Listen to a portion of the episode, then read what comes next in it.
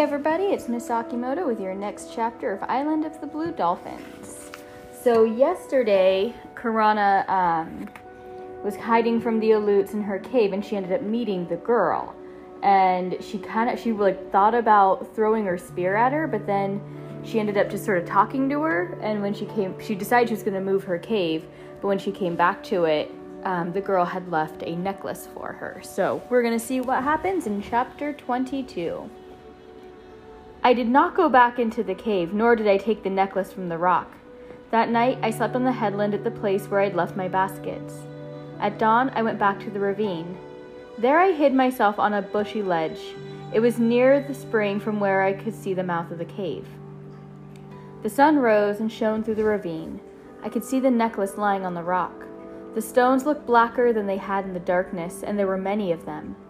I wanted to go down to the cave and count them to see if they would make two loops around my neck, but I did not leave my ledge. I stayed there all morning. The sun was high when Rontu barked, and I heard steps below me. The girl came out of the brush singing. She walked to the cave, but when she saw the necklace lying on the rock, she grew quiet. She picked up the necklace and put it down again and peered into the mouth of the cave. Two of my baskets were still there. Then she went from the spring and drank from it and started off through the brush. I jumped to my feet. Tutok! I cried, running down the ravine. Tutok! She came out of the brush so quickly that she must have been waiting nearby to see if I would return.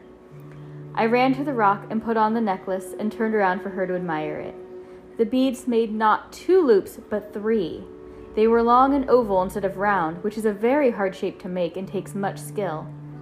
Winchas, she said, Wincha, I said after her, this word strange on my tongue. Then I said the word that meant pretty in our language. Wintai, she said, and laughed, because this was strange to her. She touched the necklace, giving the word for it, and I gave mine. We pointed out other things the spring, the cave, a gull flying, the sun, the sky, Rontu asleep, training the names for them and laughing because they were so different. We sat on the rock until the sun was in the west and played this game. Then Tutok rose and made a gesture of farewell. Mane, she said, and waited to hear my name. Wanapele, I answered, which I have said means the girl with long black hair. I did not tell her my secret name. Mane Wanapele, she said. Pusaino Tutok, I said. I watched her go through the brush. I stood for a long time listening to her footsteps until I could hear them no more. Then I went to the headland and brought the baskets back to the cave. Tutok came again the next day. We sat on the rock in the bright sun, trading words and laughing. The sun went fast in the sky. The time came soon when she would have to leave, but she returned on that day and fo- that followed. It was on this day when she was leaving that I told her my secret name. Karana, I said, pointing to myself. She repeated the word, but she did not understand what it meant. Wanapele, she said, frowning. I shook my head. Pointing again to myself, I said, Karana.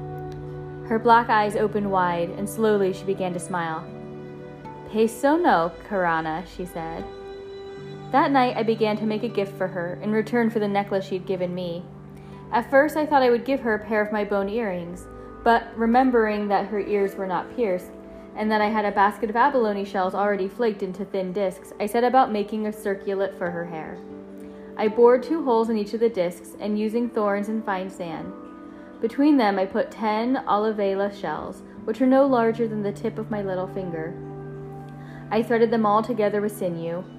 I worked five nights on the circlet, and on the fifth day, she, when she came, I gave it to her, putting it around her head and tying it in the back. Winchest, she said, hugging me.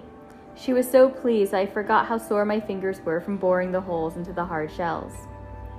Many times she came to the cave, and then one morning she did not come. I waited for her all that day, and at dusk I left the cave and went to the ledge where I could watch the ravine, fearing that the men had learned that I lived here and would find me. That night I slept on the ledge. The night was cold, with the first wind of winter.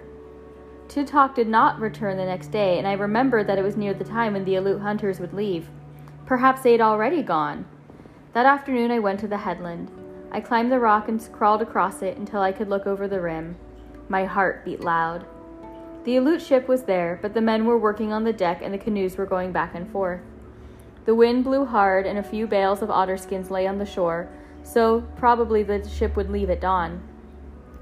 It was dark when I got back to the ravine. Since the wind was very cold and I was no longer afraid the Aleuts would find me, I made a fire in the cave and cooked a supper of shellfish and roots. I cooked enough for Rontu and me, and for Tutok. I knew Tutok would not come, yet I put her food beside the fire and waited. Once Rontu barked, and I thought I heard the sound of footsteps, and I went to the opening and listened. I waited a long while and did not eat. Clouds moved from the north, covering the cold sky. The wind grew louder and made wild noises in the ravine, and at last closed the mouth and at last I closed the mouth of the cave with stones. At dawn I went to the headland. The wind had died. Fog lay over the sea, washing against washing the island against sorry, washing against the island in gray waves. I waited a long time for a glimpse of Coral Cove, but finally the sun burned away the fog. The little harbor was deserted. The Aleut ship, with its red beaked prow and its red sails, had gone. At first, knowing I could now leave the cave and move back to my house in the headland, I was happy. But as I stood there on the high rock looking down at the deserted harbor and the empty sea, I began to think of Tutok. I thought of all the times we'd sat in the sun together. I could hear her voice and see her black eyes squinting closed when she laughed. Below me, Rontu was running along the cliff, barking at the screaming gulls. Pelicans were chattering as they fished in the blue water. Far off, I could hear the bellow of a sea elephant. But suddenly, as I thought of Tutok, the island seemed very quiet. And that's the end of the chapter for today. We're quite close to the end. We only have about seven chapters left. Hope you enjoyed it.